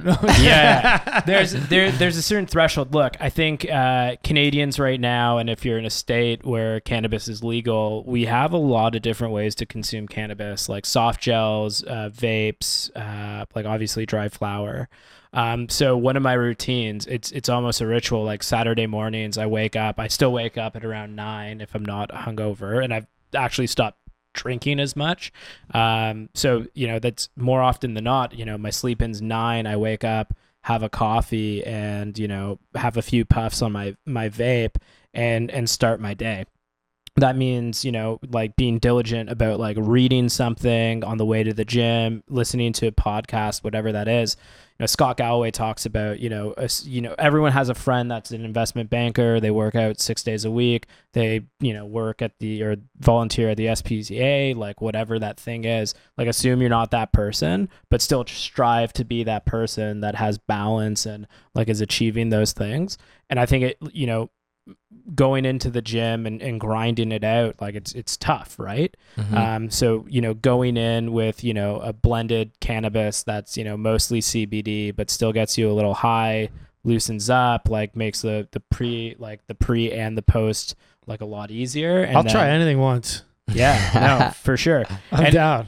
And and, Yeah. and and the best thing is like we have we have so many choices right now. Like you you hit up our friends like strains. You- yeah, yeah. You know, you go to Tokyo Smoke and you can get, you know, uh, I think it's Ease. It's a it's a mostly CBD. It's it's what I smoke mostly. I you probably go in there and be like, "Yeah, what's the best for working out?" And they'd be like, "This Yeah. guy right here." But the problem is the problem is sometimes like someone will give you like a fifteen percent like sativa or something, and you'll just be a high as a kite. Like you you need to like you need to like have a balance, right? So you know I've I've been consuming cannabis for years now. I had a medical card before legalization, so I was able to like look at different formats, soft gels, things like that, and say you know I can take a two and a half milligram soft gel of THC and CBD, and then have a coffee, be a little high, but like be functional and be able to like do work, be focused on the task. yeah. And Wait, achieve you had something. medical. Was that was that one of those things where you legitimately had a medical thing, or you're like, you know what, this is I'm just gonna get a medical card like they do in California. It's I'm glaucoma not gonna. I'm not, I'm not gonna disclose that. Okay, I got it. Yeah, yeah, glaucoma, bad back. Yeah, sleep apnea or something. Well, no, like I I do struggle like getting to sleep, and Mhm. you like what I've what I've noticed is you know a lot of people just say oh smoke a joint before bed and you'll sleep great. Like waking up in the morning, I'm foggy as hell, right? Right. Like you have to find what works for you, and for me, cannabis. Like if I'm going to consume anything that helps me get to bed, I'm going to consume it earlier on in the night. Like I go to bed late. I go to bed around midnight, one o- like 1 a.m. If I'm not consuming, so if I do want to consume cannabis and fall asleep, it's got to be around like 9:30, 10, so Mhm. that by midnight I'm tired and I'll have like a restful sleep, but not wake up cloudy. Do you uh, do you find it helps with work at all, or do you just save it for the weekends and evenings? Uh, it depends. Okay. like if it, it, it completely depends on on what what i'm trying to achieve if i need to buckle down and just do research or you know think about a problem i think it's helpful but if you if yeah. you need it like there's no way i would try to lead a client workshop like i wouldn't lead a client workshop drunk i wouldn't i wouldn't leave a client workshop high but I'd research things drunk. Ye- well okay, okay, it's I- I different. I'm, I'm thinking about that now it's actually have. probably no. Drunk is different. It's a for your, it's you're forgetful and you're uh, there's no performance enhancing thing thing to drinking except for making love. I disagree with like everything that's about to come out of your mouth but continue That was pretty much it. Make making love, um, a pr- and like basically just anything where you have inhibitions. Like you know what I mean, like, Like- yelling, standing like up in front of a network- big crowd. networking? network Networking? events. Yeah, Networking? exactly. um, yeah, like speaking with people at, at a Uh. party or anything like that. But pretty much other than that, I don't think there's any cognitive. You, what you're disagreeing that you you make love better drinking? No, I would say like if anything, like everyone has a collective history of like poor sexual experiences while drinking, Too drunk. too drunk. But I think I'm too know, high too. I'm assuming too.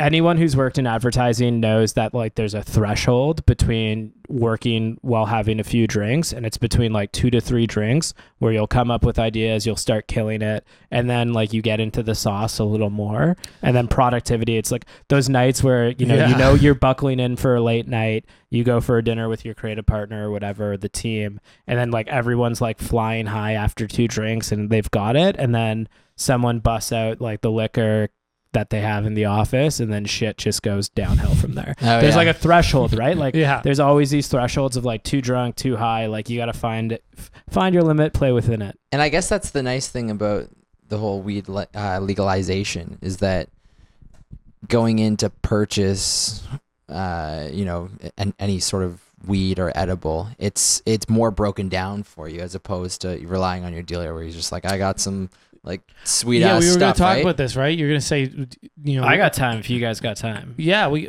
we were you gonna we were gonna talk about whether you can buy whether you should buy legal Yeah. weed or you still get it from your dealer. Yeah. Robbie, uh, you're making me nervous over there. He just he's gonna put the time counter up there. Oh, there we go. Um, yeah, no, I think that's that's a great question, and people are going to make their own their own decision. But if we look at, you know, what legal cannabis is trying to achieve in Canada, and I guess more broadly, um, you know, there's I think the the estimate is like the illegal weed market seven billion dollars. Hmm and when you consider that most licensed producers in Canada can grow legal weed at less than two dollars a gram or in or around that price, like we're talking like a lot of weed is being sold illegally, and that's you know it's helping unsavory people. It's it's not really supporting, you know what what I think we're trying to strive for. And yeah, I think the the quality of the weed's good. It's not fantastic, uh, but you know it's only going to get better if we support the the legal industry. So you're saying stop buying from your dealers even if it's a little bit more convenient, like maybe he lives in your same apartment building or something, Or your roommate. or your roommate, and uh, you have to say, "Hey, sorry, roomie, I'm buying legal." Even though it may be free and uh, Okay, never turn down free weed. Never turn that's, just a down that's, free that's weed. steps ridiculous. away. Uh, no, I like. What do you guys think? Like, I like. I don't know. I've been buying, you know, medical weed and then legal weed for like the past little while. So I don't. Uh, I honestly, I don't think I bought weed for 10, 12 years. I've never purchased, or I haven't purchased any legal weed yet. interesting. But Why not? Not uh, 10, 12, 8 I- years. I just I don't Nine, speak, six, or sorry, I seven. don't. Uh, I don't really smoke weed anymore. I mean, like I'll I'll smoke it still, like when it's around, sometimes, occasionally, and certain occasions. Oh, that's but not true. I bought a bunch of weed for my buddies one time before a trip. And they told me the dispensary to go to. Oh yeah, for and- for the And I had no idea what was going on. Was it a legal dispensary? Or? I don't know. for the tournament. I remember last year, right? yeah. And Yeah. Uh, they, they said what to do. And I've never bought weed before um, like this. Like last time I smoked weed, bought weed, was from a guy at university that lived in a residence. Gave him cash. And uh, so this was like a walk to the front door, no idea what's going on, like security counter, like totally new experience. Was the weed like visible and they pulled it out of a jar? It was like there was a security front door. Okay. You showed your ID to like uh, like a hole in the wall, and then they op- Doesn't sound legit. then they opened the door, and then you walked inside, and it was like weed in jars. yeah, yeah. So that was probably an illegal dispensary. And the thing is, they told me the stuff to say too, because I didn't know the uh the The measurements. code words. The, they were like, they no, like I was like, yeah, I just need like fucking quarter pounder with cheese, or something, you know what I mean? But like, or a fifth or whatever. yeah. And they, yeah, Actually, actually, you know what? I lied. I have bought legal. Well, actually, it might it might have been or it might not have been a legal dispensary when I was in Whistler over uh, over, over the Christmas holidays. But anyways, there there was just like a store pop up. The guy was if I was gonna do it again, I would, I would get it something like that, right? And I don't know if that's legal. How do you know if it's legal or not? Well, I think we've done a like in Ontario, it's a bit of a shit show. I think they've closed most of the illegal dispensaries. But when you even if you line up at Tokyo Smoke, like you kind of feel like you're doing something naughty. Like you have to line up outside. And it's not just Tokyo Smoke, it's Hunny Pot, it's what what the fuck is it like Cabana? No, Canna Cabana, which ridiculous name, but like it. yeah, it- like you have to you know line up outside, you get ID'd, and like the entire process, it's like guys like we know how to buy liquor in this this province or Yeah. in this country. Why are we treating cannabis as if it's this like crazy thing that we don't know? Like for for decades, like everyone knows, like BC Bud's like great. Canadians smoke a lot of weed illegally, and we're treating it like no, like you This is gotta- brand new. We have to see how people handle the weed. Yeah, And everyone there, everyone at that shop has smoked weed forever. You know what I mean? Like that, everyone in line. They're like, I, I Yeah. need to wait in line. My dealer lives in my building. I'm doing you a favor. You're not doing me any favors. no, I think uh, you know it's it's actually kind of this is my jab at conservative governments. Like you're you're supposed to be you know pro business, like small government, all that stuff, and they've totally totally bungled uh, retail and like regulations in this province. Like the fact that if I go visit my parents in Markham and I want to buy weed, that that municipality has opted out of selling weed, like that's against my rights as a Canadian to have safe legal access to cannabis. Full stop. Like that like a municipality can tell me what products I can buy. Like That's, that's federally legal. that's federally legal. That's an overreach by a municipal government yeah. like 100% and but you know this is this was built into bill c45 and it didn't get corrected uh, with the latest like kind of round of regulations. well, regulations wasn't it a liberal federal government that brought that? it was they gave yeah. way too they gave way too much power to provinces and municipalities in that legislation I didn't know about that. now you know Now you know. No, I, Interesting. we talk about it in a lot of episodes. I, I'm like, I want to be into weed. I just, I, I just, yeah, I don't know. I think I'm, I think I've gotten become of a c- bit of a control freak since university, and it goes against. I don't know. I have to figure out the psychology of it. I want to like it. I just every time I think about doing it, I go, I'd rather not. I don't know why. I love it. To be It's honest, I just I don't really have a place for it in my sort of day to day. I don't know as of late. So yeah, I, it, we'll figure it out. We'll Yeah. become stoners. We'll work it out, man. I, I, I've but a modern stoner modern stoner. Like I, functional Yeah, like I want to have like I want to wear like cool circular glasses and a beret. Well, it's like it, it's funny, right? Like, uh, what's his name, Spicoli from like Fast Times at uh, Yeah, Ridgemont, yeah. like, uh, Yeah. Sean Penn. Like that is not like the average person that that No. consumes cannabis, right?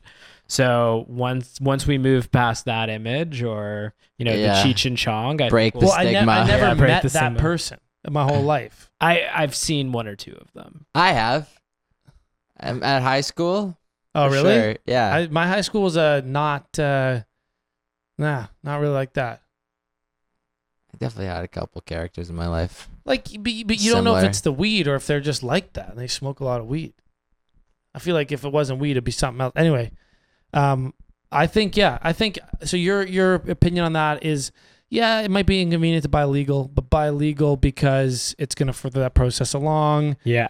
It's better than going to criminals. Why not? Look, when the the amount of vape pens that I've bought illegally is high, uh, and the No pun variance, intended. Yeah, the va- but the variance in the product quality is huge. Mm-hmm. and there's no there's no recourse what you can do ask like your drug dealer for a refund especially like when you're buying these like from you know buymyweedonline.ca like yeah. You know like that's an Yeah. actual website you can look Silk it up. Road. yeah. Shout well out it's no Buy it's, it's on it's, it's on the clearnet like it's it's it's on like the internet that anyone could access on google.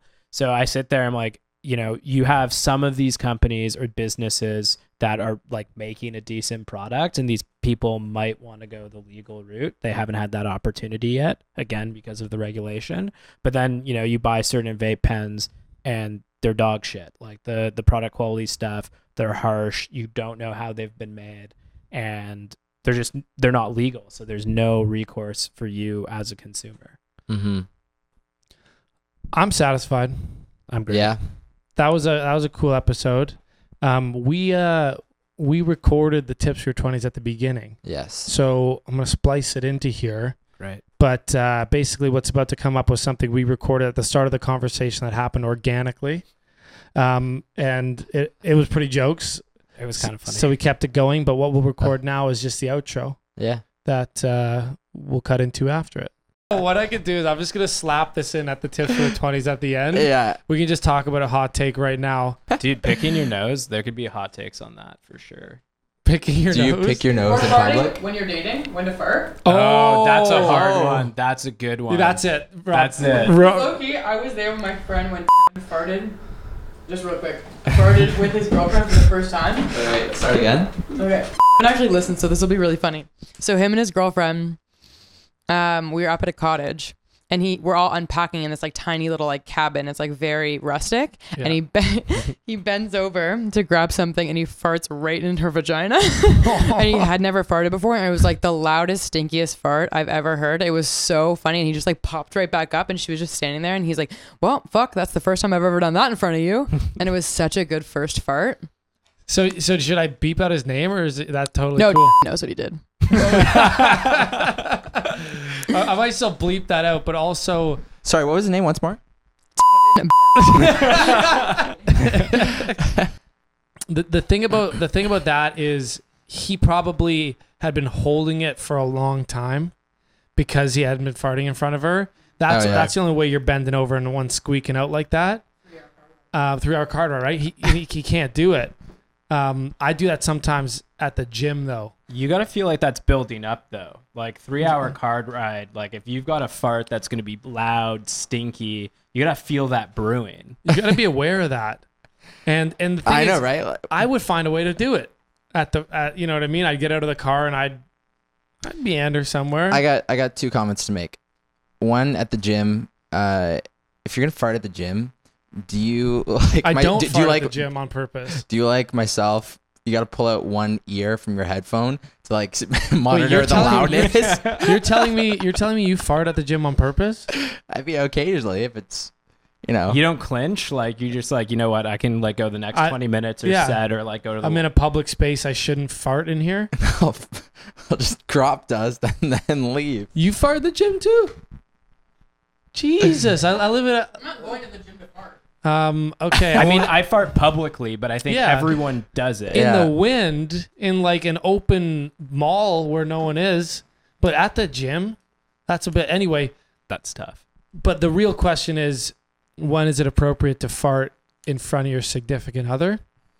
That's the hot take. And for a guy, I'm gonna be honest, pretty soon into it.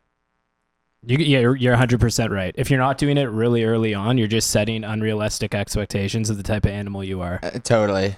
Like uh, honestly, for a guy, like the second the second you know she really likes you and you're no longer testing the waters, that's the day you you let a big stink go.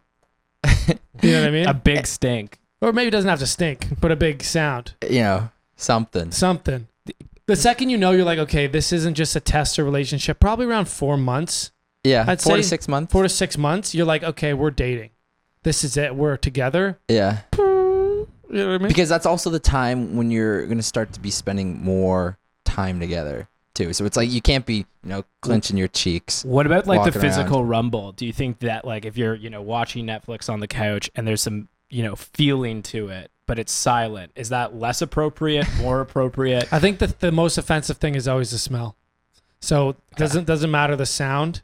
But then for for the girl, it depends what type of guy you're with. But I'm gonna be honest. I had an ex. I never heard a fart once. Ever, and not that I did. Not that I said this isn't allowed. I just really appreciated the effort she put Just into not knowing. never not knowing. I think that's something you got to bond over though. Like that sets up a relationship like at That's least why in we some make sort of it? way. Like there's like comedic effect, right? Like you're in a fart, like sorry, you're in you You're know, in a fight. fart. yeah, you're in a fart. No, you're in a fight and someone farts. Like that either makes the other person so mad or just it's comedic and totally diffuses the situation. I think for the first one, it, it can't be one of those ones where, where you're where you're sitting on the couch together and there's like a rumble and you just decide that's the time I'm gonna like squeak one out. Plus you're like you're sort of uh you're sort of Dutch ovening like the blanket that may be over you or something. It's it, it's gotta be you know like you know you're you're just like in the kitchen or whatever and you're like I, I don't know it's. You got to be separated enough, you know. I- it's, you know- it's, it's more of like a noise thing. And I'm just like, gonna say it. Like that entire relationship. Not at, at, at no point was I like, I really wish she farted. you know, and I really enjoyed. That was one of the things where if you would ask me back, one of my fonder memories was how she kept that sacred. You know what I mean? Like, because for women, you know, they're they're they're attractive, hairless, you know, gorgeous, and they're so beautiful, and they're always scented well. And then once they let a rip go in front of me, that that all collapses. Yeah, but not that I wouldn't put up with it. that's if one, you love the that's person. only one way to view women. Yeah. It's very binary. Kristen is holding up a sign right She, now her that sign says, says, "I'm I'm not I'm a les You're a lesbian." Why'd you write that on a sign? Here we go. yeah. The good thing only 30 people watched the video that you held up your sign to the video. no, her sign says "Cause I'm sexist." Uh, yeah. You're just speaking your truth. No, I'm just I'm just saying what my ex did, uh, and I appreciated it. Not that if she didn't do it, I I would break up with her. Wait, just- wait, I wait, appreciated wait. it. So you're telling me, reflecting on the relationship, the one thing that you, that, Yeah. the, the, the one thing that you How wish long were you guys together she for? had Oh, not very long. Uh, about four years. you really mi- you really missed in this relationship. Yeah. Over the last four years, I'm glad uh, we never shared farting in front of each other. Well, I Like, fart all the the- time. I that because you know, and it's not like I ever was like you can't fart.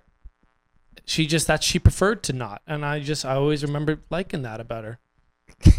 You know. You kept her under strict no farting rule. well, I, we, uh, the conversation never came up, but that's what. I'm, but I'm saying, once you on the girl side, on the guy side, you fart when you know she likes you.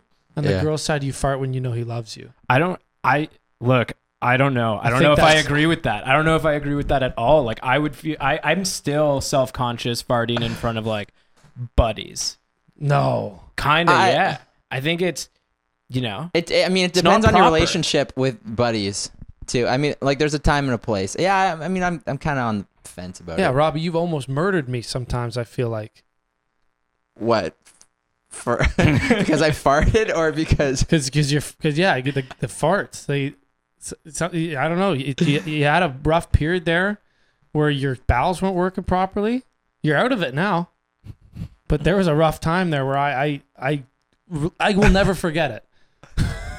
when we're in LA. when we're in LA specifically. And I, the only reason I, I remembered it so vividly is because we ate the same food every day, morning till night, and somehow it just went so wrong. you know you. what? This there, there's something about I think Robbie and I's shared experience of like going to a summer camp together Yeah. where there was some guys who were really proud for like a week of not taking a poo on trip. And you know, they'd be like bunged up and then you'd go at the end of the trip, you know, 10 bucks you go to McDonald's and then it's like, all right, like evacuate your bowels because like that's just not going to sit in your body and that bus smelled awful every time. Oh like, yeah. you know like 14 15 year old boys who haven't showered in a week and then after a mcdonald's trip and like two of them haven't pooped all week. First of all Two i don't know i don't know how you do it and i don't know why I- it was always two but there was always two guys in a cabin of eight who wouldn't poop, and it was weird. Because uh, because the counselors and LITs would steal like feed you fucking minuscule portions. you barely eat the whole trip. Yeah. If someone forgot a food bag, that'd Yeah. be awful. So okay, we didn't give any. I'm the only one here giving definitive tips, and then Kristen's over in the corner calling me a sexist, which I don't appreciate.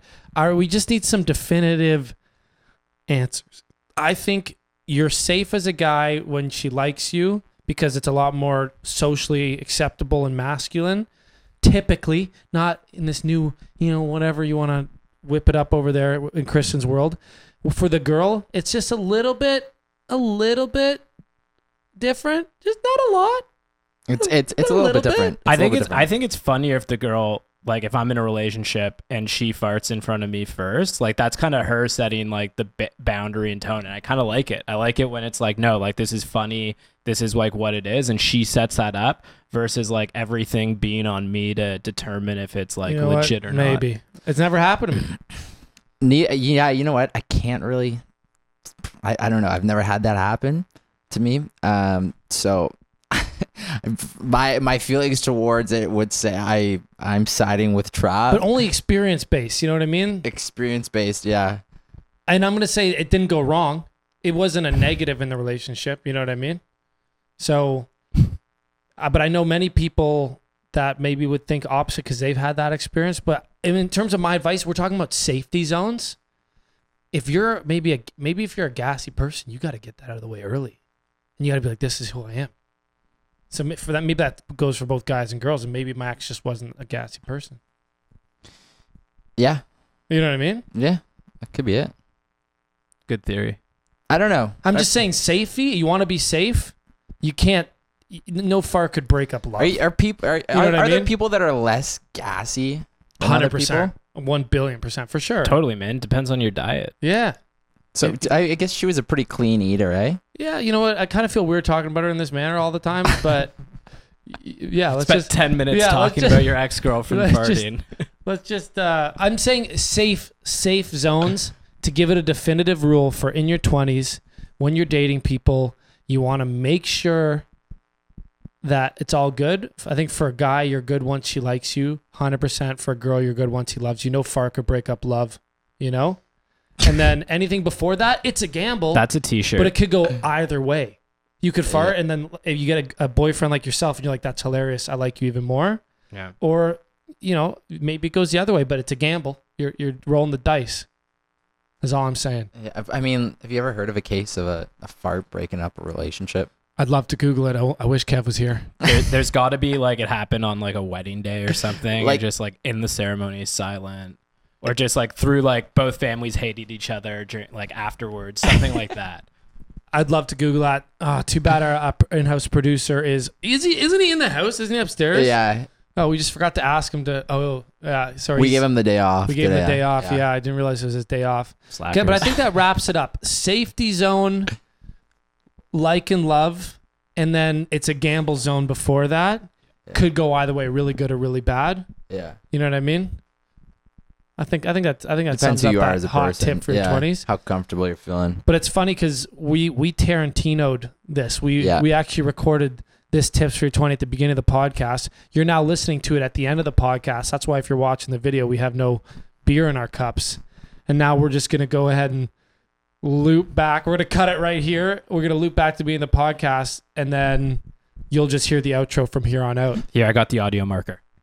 So I guess what we'll start with is: is there any last plugs for Elemental, or is there any final advice that you want to give our listeners? Nope. Oh, if, they, if you if you've watched this podcast all the way through, you don't need to hear my voice anymore. that was a power move. I like that. Uh, thank you very much, Yeah, thanks for having me, guys. Appreciate it. and we'll see you next Tuesday. I'm a bad, bad man. Don't you understand?